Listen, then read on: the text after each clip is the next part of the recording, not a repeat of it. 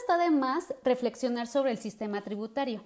La problemática tributaria no descansa y en todo momento y lugar se debate sobre impuestos y cómo estos afectan cada uno de los sectores que conforman el sistema económico. Veamos.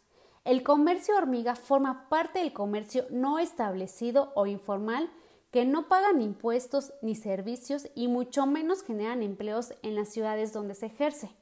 Este comercio se va incrementando día a día, sobre todo en aquellas ciudades que reflejan falta de oportunidades o que no poseen empresas que levanten la economía y que se conviertan en fuentes de empleos permanentes.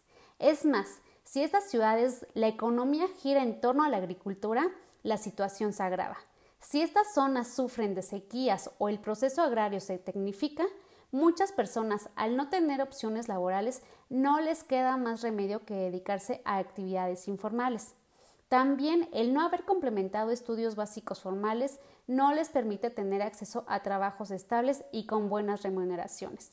Lo mismo pasa con aquellas personas que cuentan con un título de mando medio o técnico, pero al no contar con un sueldo mensual o por muy debajo de los sueldos mínimos, desesperados se lanzan a la aventura del comercio informal.